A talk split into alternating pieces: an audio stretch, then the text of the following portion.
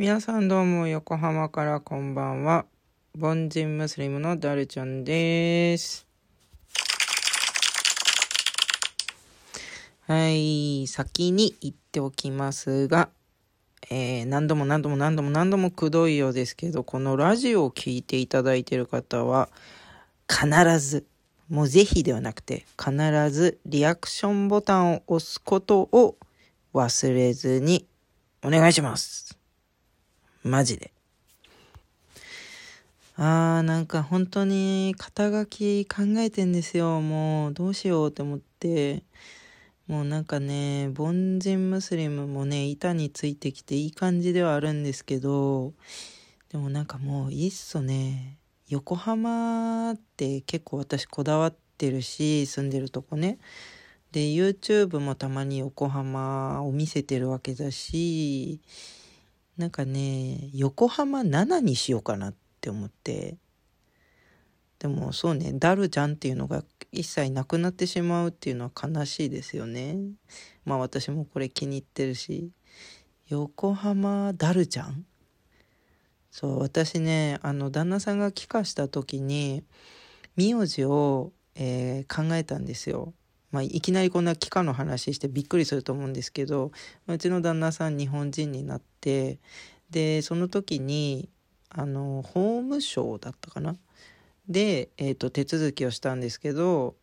あの、名字をね、あの、変えられるんですよ。で、ダルウィッシュっていうのはもう、あの、旧、旧姓になるんですけど、新しいのに変えるとき、まあ、漢字の名前とか、本当に結構ね、あの、ダメな漢字とかあるんですけど、そのダメな漢字もそそんな多くなくて、えーそれ以外だったらもう割と何でも OK なんですよ。で、私その時、神奈川か横浜にしたかったんですけど、でも却下されちゃったんですよね。でもすぐ覚えてくれそうな名前ですよね。まあ横浜好きだから横浜にしたかったんですけど、うん、全然違う名前にしたんですよね。で、まあ本名なので、それはちょっと今後もあの後悔することは一切ないと思います。でも横浜ダルちゃんってよくね？横浜奈々か横浜ダルちゃん。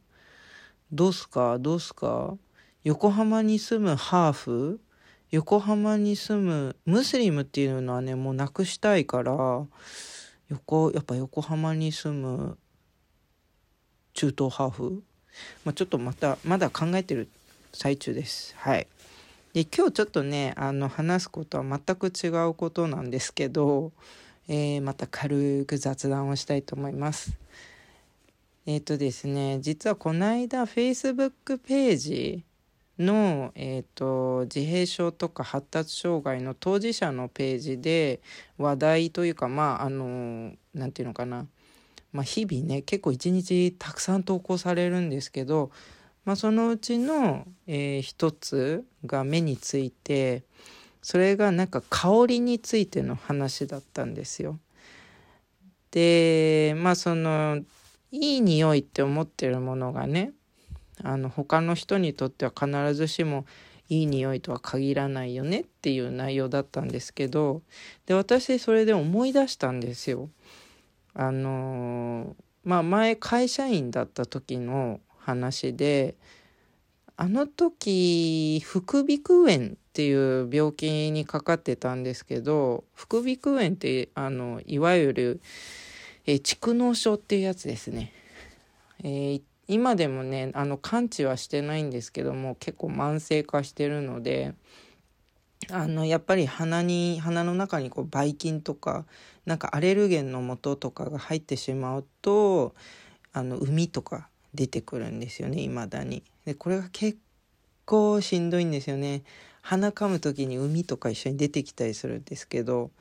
でまああのそれが結構初期の方かな一番深刻だった時期に、えーもう結構香水大好きなんですけどもうそのどんな香水の匂いもダメだったんです。あの洗濯に使う柔軟剤の香りとかもダメでで結構しんどかったですねよくマスクつけてたと思いますでなんかその会社の同僚でねあのいつも香水つけてる人がいてで彼女の香水匂い、まあ、香りの種類としては苦手なタイプではあったんですけど一回すごくめちゃくちゃつけてる日があったんですよ。いや日っていうかまあなんかそういうあの期間があったんですよ。で彼女がその強いまあそのかどなんであんな匂うのかちょっと不思議だったんですけどもうねあの私彼女のその香りですごい体調崩したんですよ。まあ、どう体調崩したかっていうとあのびっくりするかもしれないんですけどこのこ、えっと、おでこの辺りと鼻がすっごく痛くなるんですよ。で鼻血が出るんです。鼻血も出るし熱も出るんですよ。でそのさっき言った頭痛とかでこれだもうこれで会社で仕事なんかできないぐらいひどかったんですよ。で私結構数日休んだかな。でまあそのあのスメルフリーの環境にいて休んでたおかげでまあなんか良くなったんですけどまた会社に戻ったらもう逆戻りになっちゃってまた鼻血とか出たり、まあ、熱が出たりもう本当にしんどかったんですよ。もうこれじゃ仕事できないって思ったので、まあ、その同僚をべ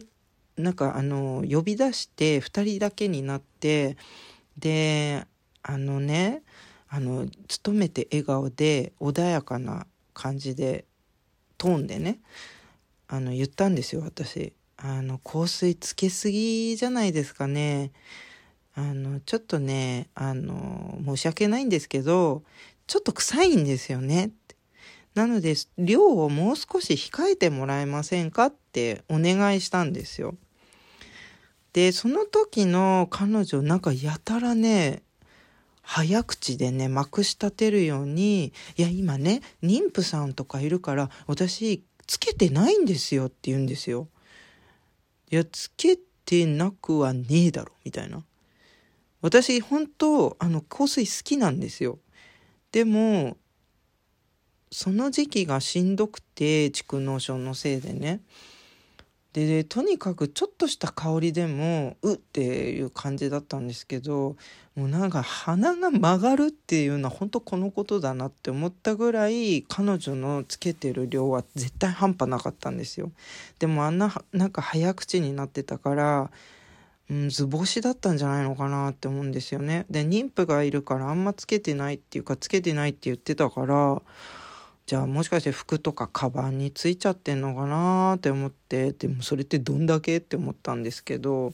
じゃあまあねあの匂うからとにかくだからちょっと控えてくださいってお願いしたんですよ。全くつけないでっていう意味ではなくて、まあ、もうちょっとねこう一回シュッてやるぐらいにしてほしいって言ったんですよ。でそしたら「うん分かったごめんね」って言ってであのオフィスに戻ってで彼女私の隣に座ってたんですけどあの何て言うかパーテーションが結構高くてね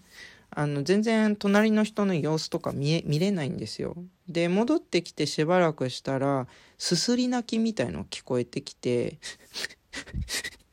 って感じ？って感じ？でうん